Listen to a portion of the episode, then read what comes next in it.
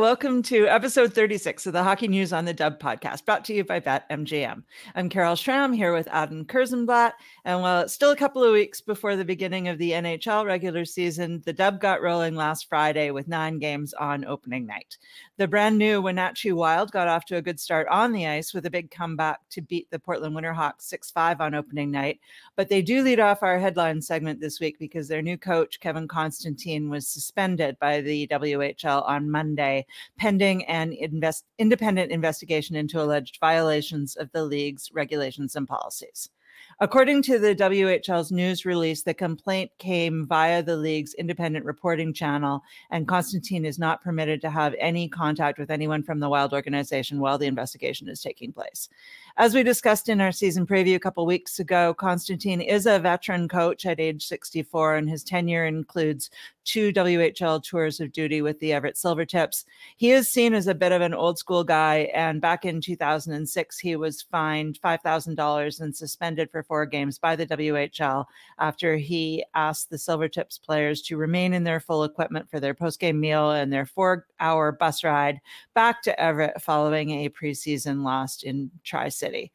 Uh, the news of uh, of Constantine's current situation is certainly a letdown after a relatively successful opening weekend in Wenatchee. After knocking off the Winterhawks, the Wild hung with the Seattle Thunderbirds, but dropped a 3 2 decision on Saturday.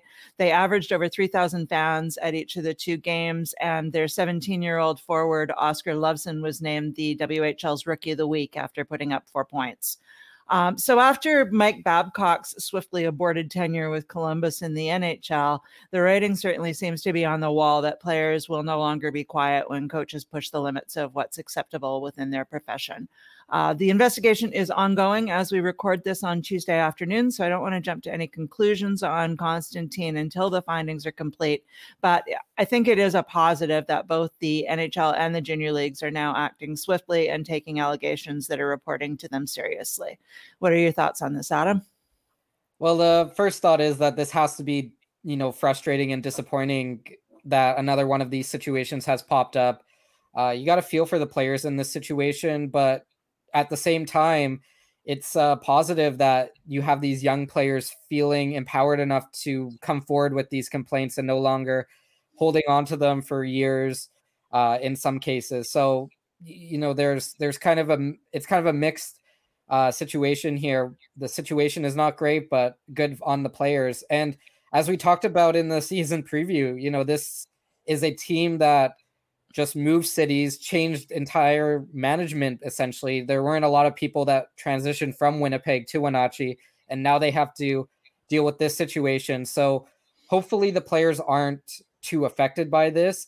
Uh, hopefully the organization learns from what happened, and we can hope that not just the Wenatchee Wild, but everybody across the WHL and maybe the CHL and other leagues look at the situation, kind of do a little bit of a di- um, debrief on what happened to ensure it doesn't happen in the future.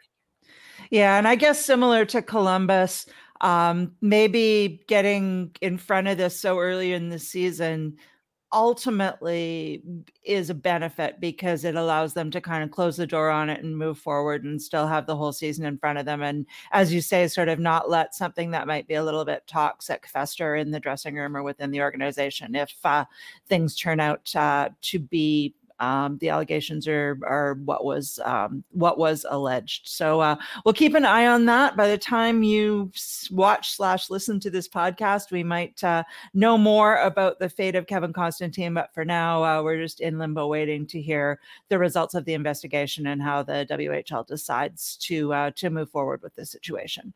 Um, so now let's move on to uh, headline number two on a more positive note. Uh, we had three teams that named new captains for their 2023 24 seasons over the weekend, and that was Regina, Prince Albert, and Medicine Hat. Yeah, so starting off with the Regina Pats, they named uh, 2024 draft eligible prospect Tanner Howe, who we will be talking about quite a bit this season as the 82nd captain in team history, which kind of bizarre hearing the number 82nd team captain in team history. Uh, he takes over from Connor Bedard, so they're going with the back-to-back top prospect uh, combination for their captains. Uh, definitely a lot to live up to.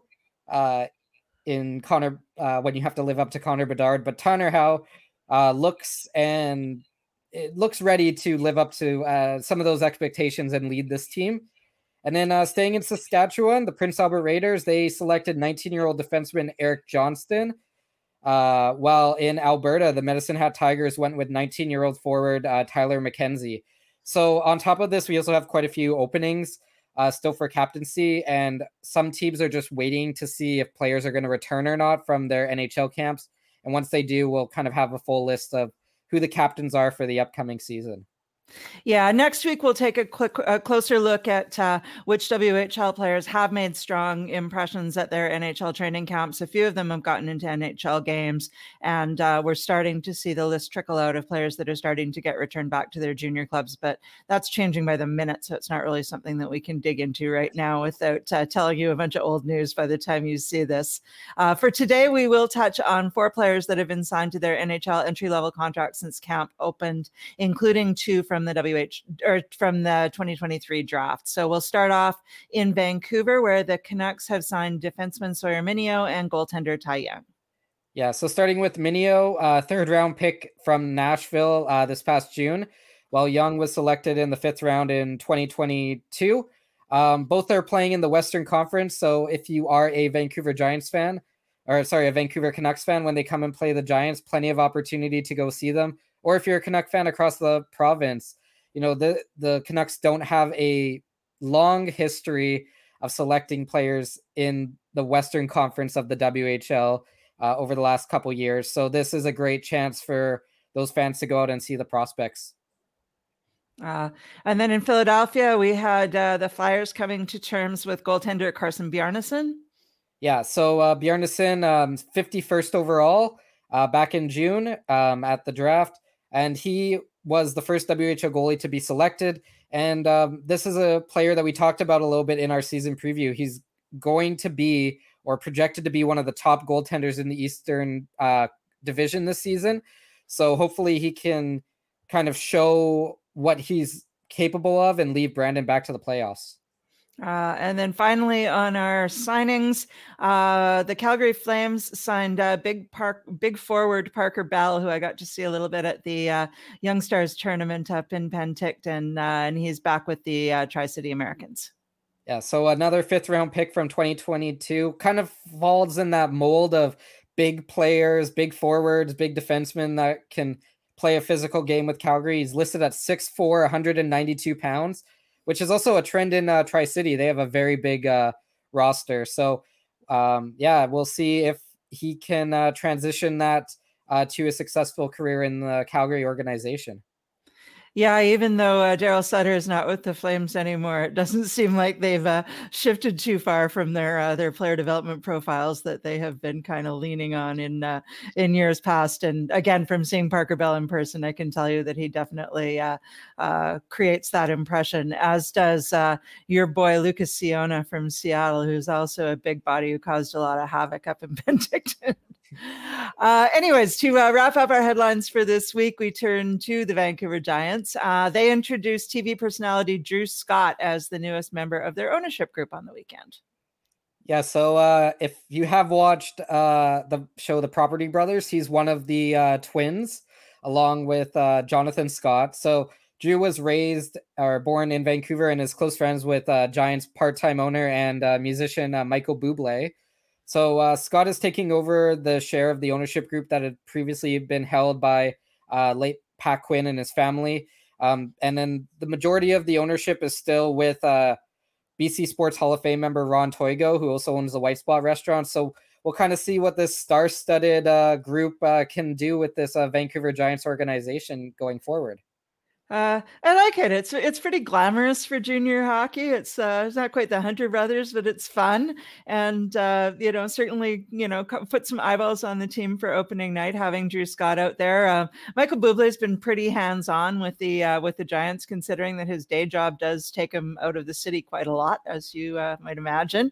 Um, so it looks like Scott is sort of going to be working in the same mold. He was out in Langley for the uh, introductory press conference and took in the Giants for one win on opening night against the Victoria Royals.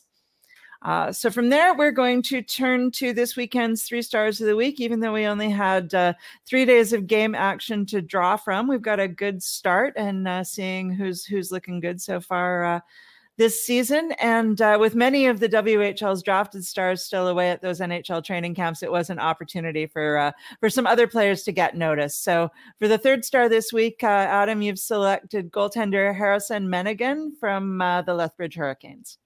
Yeah, so undrafted 19 year old. He stopped 64 of the 67 shots he faced in a home and home series against Swift Current, uh, winning both of those games. The more impressive of the two was in the home open, uh, one in the home opener where he made 40 saves in a 3-1 win and was named the game's first star. Um, and he's also the only goaltender uh, that has played multiple games so far that has a goals against average under two. So Lethbridge was a team that we talked about in the um, in in our season previews that needed to have a good start because of everything that's going uh, on surrounding there. So this is kind of one of those good stories that's coming out uh, a goaltender who's played in the WHL. He was kind of like uh, he I would say he's their was their starter last year, but he kind of split that time. Um, so it's good to see that he's gotten off on such a strong note uh, to start the season. Absolutely. Yeah. He's um, from South Surrey, BC. And uh, last year in his first full season with the Hurricanes, he went 19, 12, and 4. So, uh, yeah, a great start for uh, for Meneghin getting things rolling with uh, with the new um, overseers in uh, in Lethbridge, so to speak. Uh, second star, we've got 20 year old center Gabe Klassen from Portland. Yeah, so uh, Klassen uh, started his overager season uh, strong with six points in two games. Uh, not too bad. Uh, Winterhawks captain, he recently was at the Colorado Avalanche prospect camp. Um, so during the two games this past weekend, he recorded both points on the power play and while shorthanded. So that is something uh, that is pretty impressive to do. Not many people. I don't. I think he's the only player when I looked through the stats that was able to do that. So, um, great start, and also he was really strong in the faceoff dot, which should help Portland uh, because anytime you can have that strong, um, you know, top six forward, first line center that can win faceoffs, that's always a positive. Um, he's still undrafted, so he's going to be one of those players that will kind of pay attention to near the end of the year when we start talking about the CS, CHL free agency, when teams start signing these overagers who are undrafted, because based off of how he's played the last couple years, I would be very surprised if he doesn't earn a contract, especially if he continues to project the way that he has uh, so mm. far. Awesome. And uh, for our first first star of the week for the 2023-24 WHL season, uh, you've selected undrafted Zach Funk from the Prince George Cougars. Yes, uh, Zach Funk, uh, great name, uh, great player. So, 20 uh, year old uh, definitely made a statement during Prince George's first two games, recording three goals and seven points over the weekend. Uh, and this is really important because remember, Riley Heidt and Koehn Ziemmer are both still away at NHL training camps as of this recording. Um, so, he, the fact that they can get these standout performances from other players should bode well for them once those players return. So he his big game was a five point night uh, on the home opener on Friday when they beat uh, Tri City nine nothing, which that was surprising to watch. Uh, we knew that Prince George was good, but missing their two top forwards and they still score nine goals, that is very impressive. And uh, like we talked about in the um, season previews, Prince George looks like the team to beat in the BC division. They're going to be one of the strongest teams in the Western Conference. So having that kind of secondary depth that can replace a guy uh, like Chase Wheatcroft, who who is now with the Dallas Stars organization after he aged out of the WHL, that is a that's going to be a massive positive for uh, Prince George. Yeah, Funk was a, a midseason acquisition by Prince George last year. He started the year in Calgary, and uh, all told, he had 26 goals and 58 points across 66 games on both teams, and that was split pretty evenly. Um, in the playoffs, he also chipped in eight points in 10 playoff games, and that tied him with Riley Heidt for the Cougars' postseason scoring lead. So he kind of snuck in under the radar, I think, at the trade deadline and uh, and made some contributions that um, maybe we didn't notice as much because of what Wheatcroft was doing and some of those other guys. So uh, now it's his time to shine. And and as you said, tried to uh, be another one of those guys who's looking to earn a, a free agent contract at the end of the season. Uh, now we will move on to our NHL Team of the Week segment. Uh, first team of the year, first of 32, assuming everything uh, works out schedule wise as it should. It all came together neatly last year, so I have faith. Uh, this year, we are going to start with the Pacific Division. So, our first team in the spotlight is the Anaheim Ducks. Uh, in this segment, we will be taking a look at the Western League prospects that are in each team's system and also touch on notable current and past players who are also part of the organization. Um, so, the Ducks uh, have used uh, three of their nine picks in Nashville last June on WHL players, which is always a nice way for us to begin. And uh, they now have four dub prospects in their system. So we will begin with their 2022 fifth rounder, Connor Hvidston out of Swift Current. He's listed as a right wing on the WHL site, but uh, you're saying that uh, he has some versatility to his game beyond that. Yeah, so this is a player that can play on the wing, has played in uh, center, uh, mostly on the wing. Um, but it's always good to show that you have that versatility, especially in the junior ranks. So last season had 65 points in 59 games, and even got the opportunity to play with uh, the San Diego Gulls at the end of the uh, year after uh, Swift Current uh, didn't make the postseason with playing seven games uh, in the AHL. Um, he's unsigned yet, but um, this uh, it's it's more than likely he will be by the end of the season, and that I I believe that this will be his last year in the WHL. Usually the players that get those AHL opportunities at the end of the year, the organization has high hopes for them and they see them as part of their future. So just reading into that, even though he isn't signed, I would very much expect that contract to come sometime during the season and uh, him to be in the AHL next year. Um, yeah, and with WHL players as well, the window for signing is only two years, so uh, they need to get him signed by next June. I forget if it's June one or June fifteen, but uh, in order to retain his rights, um, they they'll need to bring him under contract. Um, you know, the Ducks have loads of salary cap space. They have loads of prospects, so um, you know it really is oh my god i'm going to make a terrible pun a matter of getting their ducks in a row. Um, sorry it was there i just couldn't stop myself um, and sort of figuring out what uh, yes even producer connor is giving me grief for that one. Sorry sorry everybody um, but uh, I'm really looking forward to seeing how everything comes together with Anaheim this year. Let's just leave it at that. Uh, Hvidston is a Saskatchewan boy with good size at uh, at six foot two. Um, he didn't play in the rookie showcase, but has been participating in Anaheim's training camp. Uh, next up, the first of three picks from the 2023 draft, and we'll start with a friend of the show, Nico Mijatovic, uh, who rose to become a early second round pick in Nashville in June. Yeah, so um, Nico Mijatovic uh, was on the Seattle Thunderbirds, still is on the Seattle Thunderbirds, and helped them make the um, Memorial Cup last year. He's one of these strong two way uh, wingers uh, who had four points in five games during that tournament. So he does have some offense to his game. Um, with Seattle losing a large por- portion of their roster due to players aging out or not enough space with the 20 year olds, um, Mijatovic is one of those guys who's going to be looked at to be a leader, not just in the dressing room, but on the ice, you know, in an offensive capacity. So expect him to play big minutes on the power play, on the penalty kill like he has last year, but kind of in an elevated role with the Seattle Thunderbirds this coming season.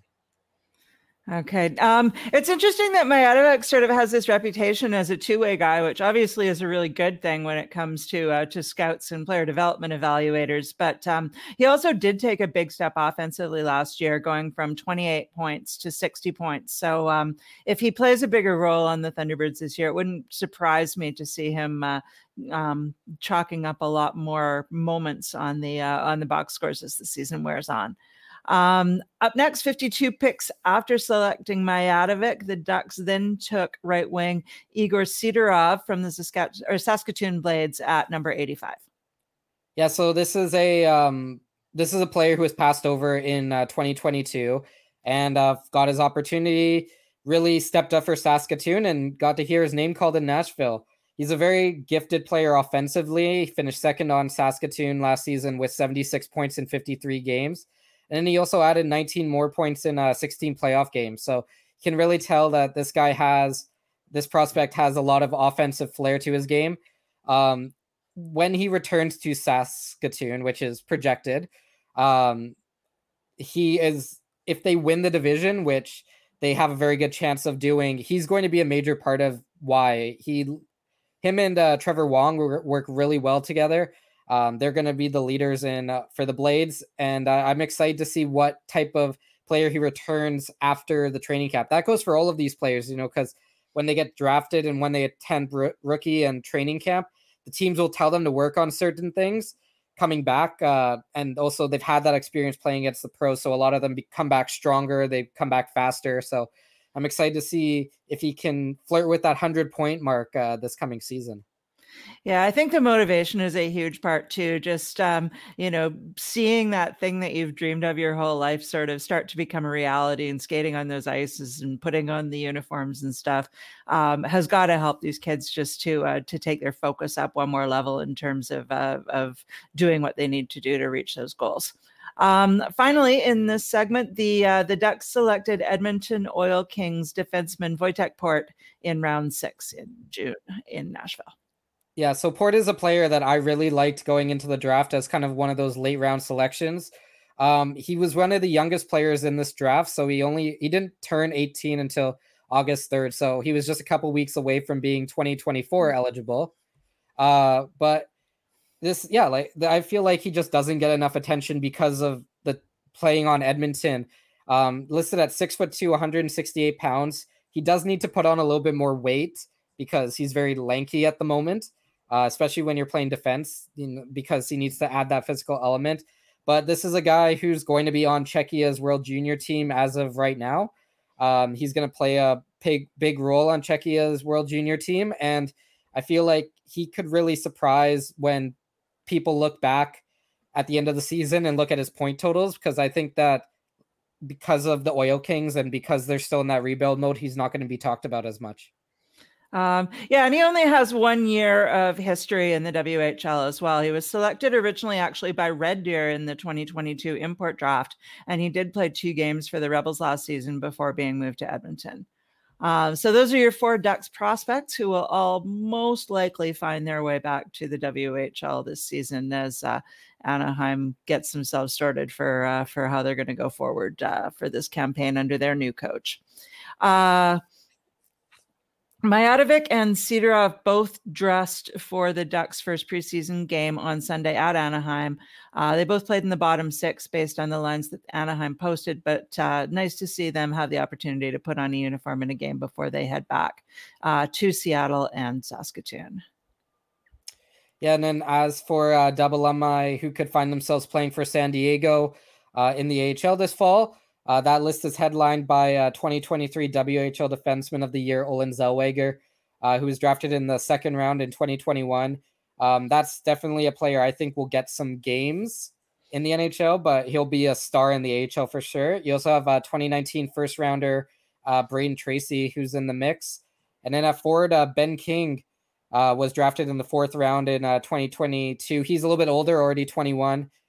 he was also at he was at Ducks camp, and then you also have uh, Jaxsen Wiebe, who uh, signed an entry level uh, contract as a free agent uh, out of Prince George uh, last March. So plenty of WHL connected connections.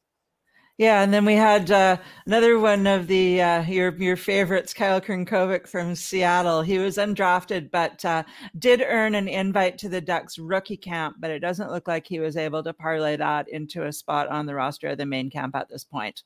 Um, and uh, another guy that we've been wondering where he was going to pop up um, we'll I'll get to him in a second. The Ducks also have uh, 2021 fifth rounder Gage Alexander in their system, um, but they issued a camp invite to uh, to Thomas Suchanek from uh, from Tri City and uh, got him into uh, half of one of their preseason games on the weekend.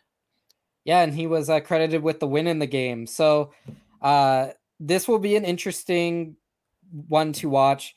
Uh, we'll see what happens uh, with Thomas Suchanek if he can earn that contract, but he looked great so far.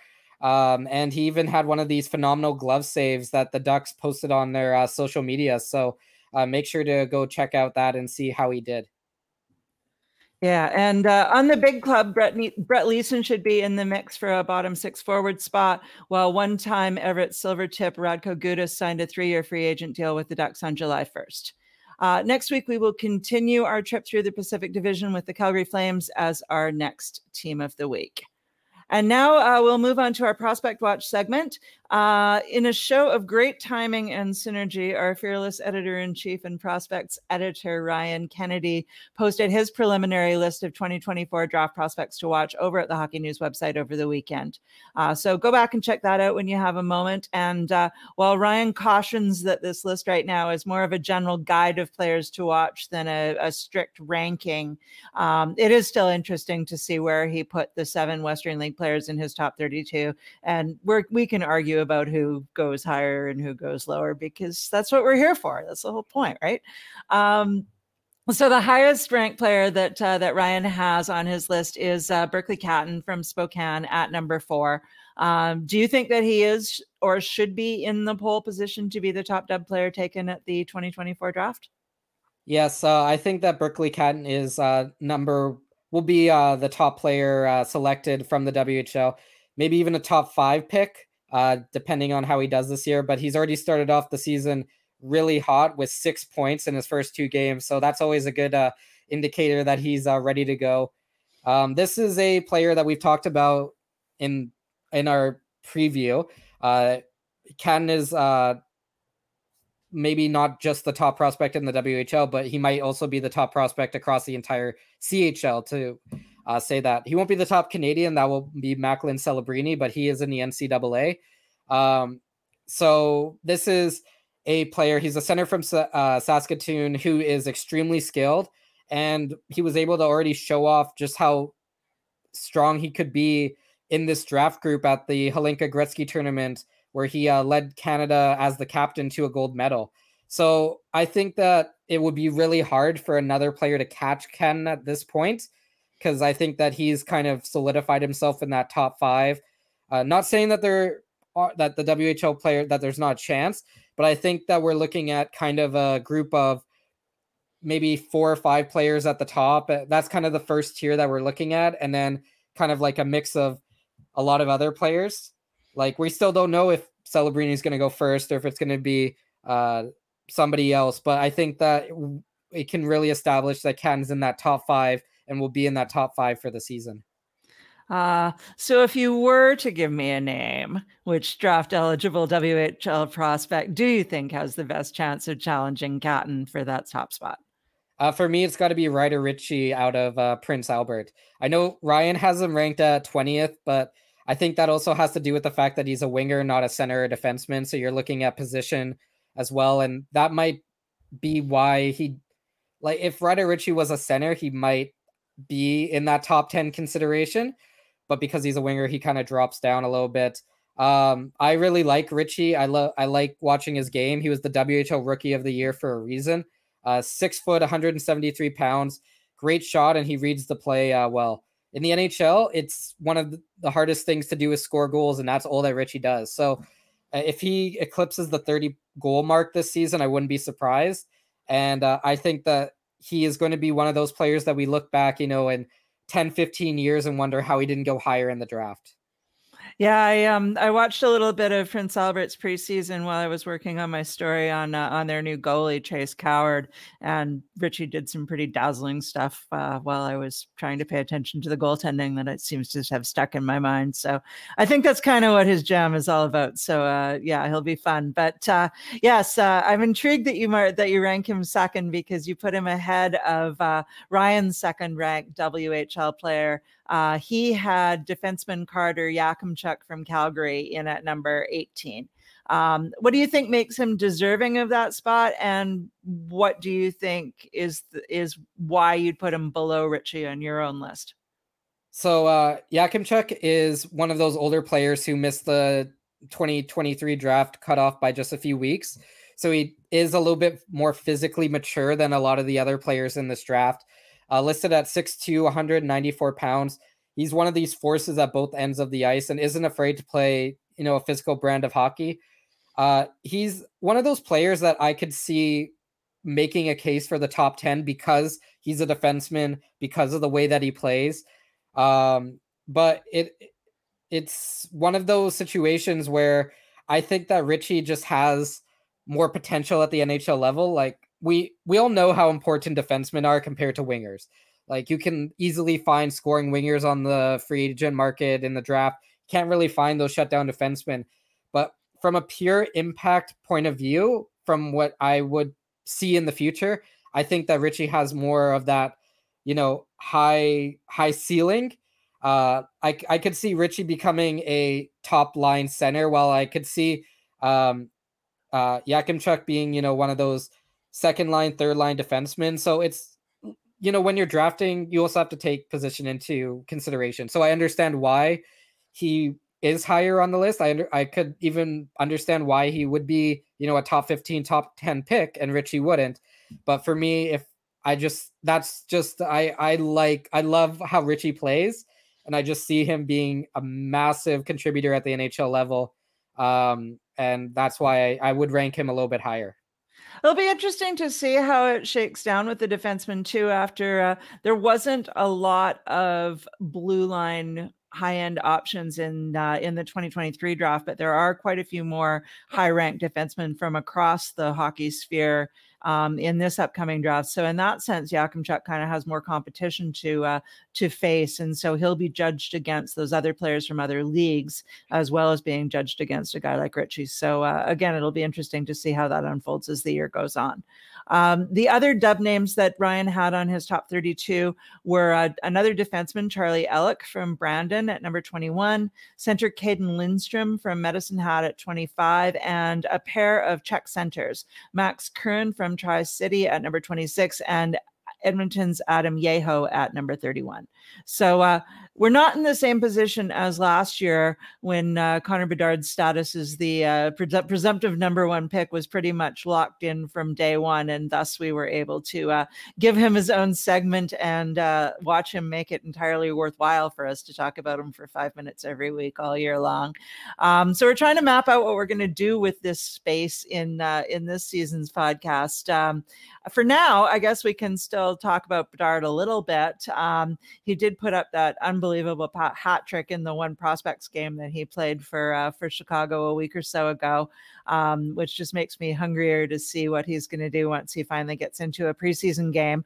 Um, as much as the schedule makers uh, did us a solid by putting the Blackhawks up against the Pittsburgh Penguins on opening night, I am uh, more than a little bit annoyed that Chicago doesn't play its first preseason game until Thursday for some ungodly reason. So, uh, um, as we record on Tuesday, there's still five teams that haven't played a preseason game yet, but uh, Thursday is the last day. I think it's Chicago and one other team that will be uh, dropping the puck for the first time then. So uh, it, it hurts me that we have to wait so long to to see what Bedard is going to do next.